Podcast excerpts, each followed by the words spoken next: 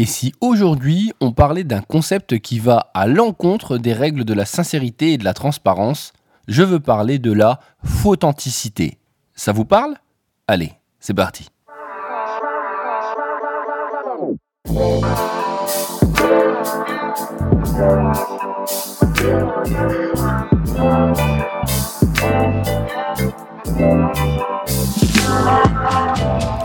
La fauthenticité.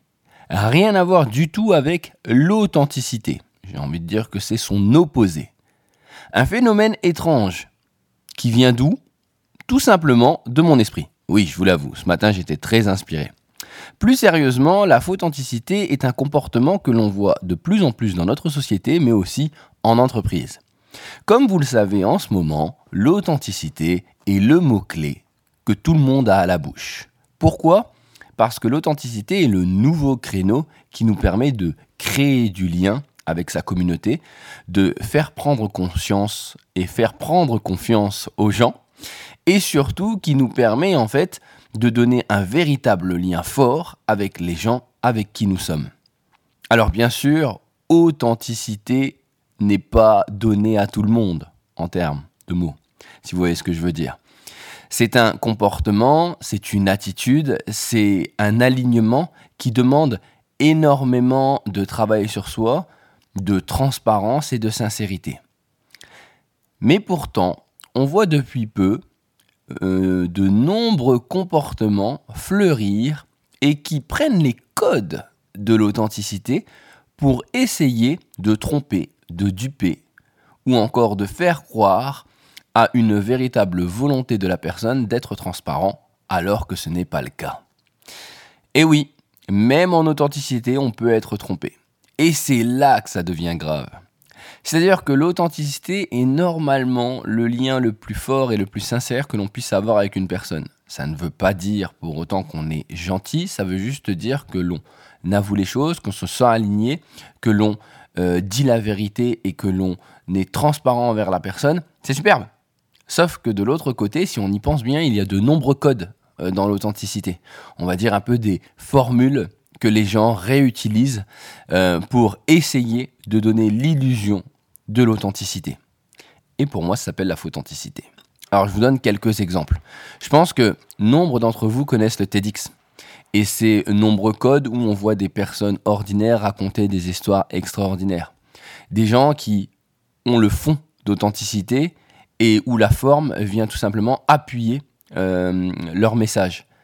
Maintenant, comme n'importe quel code et comme n'importe quelle structure, on est capable d'imiter ou tout simplement d'utiliser les outils à mauvais escient. Et c'est un peu ce qui se passe en fait avec la authenticité. Les gens vont utiliser une fausse sincérité, un faux lien, des faux exemples, des faux témoignages, une sorte de fausse empathie qui va amener certaines personnes à les croire alors qu'ils auront un but beaucoup plus personnel, beaucoup plus égocentrique, beaucoup plus narcissique autour euh, du message qui est en train d'être passé.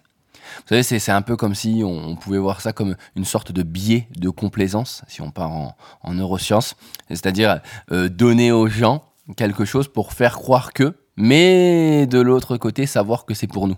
Exemple, euh, je vais mettre en avant des gens pour dire oh ils sont bons, ils sont super. Or lorsque je fais ça, je sais très bien que le but n'est pas de mettre en avant ces gens, mais plutôt tout simplement que les gens reconnaissent que je sais mettre les gens en avant. C'est un peu, un peu étrange, hein, ça fait très manipulateur. Mais pourtant, il faut le prendre en compte. Certaines personnes le gèrent très très bien. Et c'est là où la authenticité prend toute sa place. Et ça des effets catastrophiques, puisque les gens croient en quelque chose qui n'existe pas. Alors, pour essayer de se rassurer quand même, on va dire que quelqu'un qui est faux authentique va être démasqué dans le temps. Parce que oui, on peut, grâce à des codes, euh, grâce à un jeu, grâce à des attitudes, à duper les gens. Malheureusement, duper les gens dans le temps, c'est beaucoup plus complexe. Des comportements, des attitudes vont être, euh, vont aller à l'inverse en fait de ce que la personne a voulu nous montrer. Il y a, il va y avoir des, euh, des attitudes qui vont aller aussi dans le, dans le mauvais sens. C'est-à-dire, on va, on va, on ne va pas comprendre en fait. On va dire mais il nous a dit ça et il est comme ça. Qu'est-ce qui est en train de se passer? C'est assez étrange. Et à ce moment-là, il va se créer une dissonance cognitive dans la tête des gens, c'est-à-dire comment une personne peut nous dire de tels propos et agir de telle sorte. Et c'est là que la authenticité, à ce moment-là, perd toutes ses lettres de noblesse. Qu'est-ce que je veux dire par là? Eh bien, il faut savoir que lorsque vous jouez avec le feu, il y a de fortes chances que vous alliez vous brûler. Et là, les effets sont catastrophiques. Essayez de duper l'authenticité et utiliser la fausse authenticité, c'est le meilleur moyen en fait à long terme de perdre la confiance des gens, de perdre votre crédibilité et de réellement créer un sentiment, je vais pas dire de haine, mais de colère de la part des gens. Pourquoi?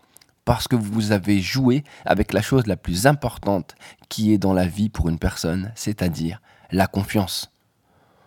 On ne peut pas sous réserve d'une idée, d'un projet ou d'une avancée, essayez de simuler une confiance, essayez de simuler une transparence auprès des gens. On a le droit de ne pas être parfait, on a le droit de s'énerver, ça tout le monde peut le comprendre. On a le droit parfois de se tromper, ça tout le monde peut le comprendre. Mais on n'a pas le droit de ne pas donner notre confiance à quelqu'un, on n'a pas le droit de jouer avec la confiance de quelqu'un. Alors, la authenticité, J'imagine que vous la connaissez. J'imagine que vous l'avez déjà vécue, peut-être dans votre travail ou encore dans votre vie de tous les jours. Eh bien, pensez-y. On ne peut pas changer les autres, mais on peut toujours se changer soi. Pensez tout le temps à avoir en tête le fait de ne pas faire ce que vous ne voudriez pas que les gens vous fassent. Et si jamais vous tombez sur quelqu'un comme euh, qui joue de authenticité, prenez vos jambes à vos coups et prévenez les gens autour de lui afin qu'ils ne fassent pas plus de dégâts. J'espère que ce podcast de fin de semaine vous aura plu. Euh, je vous dis à lundi pour, la, prochaine, euh, manutinale. N'hésitez pas si vous avez des questions ou si ce sujet vous a fait réagir à m'envoyer des messages par euh, message privé sur Twitter ou encore sur Instagram. J'y répondrai avec grand plaisir ou sur LinkedIn. Vous avez le choix. Et bien sûr, comme vous le savez, hein, c'est important pour moi aussi, n'hésitez pas à like, enfin donner votre note, j'allais dire à liker, à donner votre note sur iTunes, sur le podcast ou donner votre avis parce que c'est ce qui me permet en fait de pouvoir le faire monter tout doucement dans les charts. Donc voilà, je vous souhaite à tous un bon week-end, prenez soin de vous, profitez bien, bye bye à tous.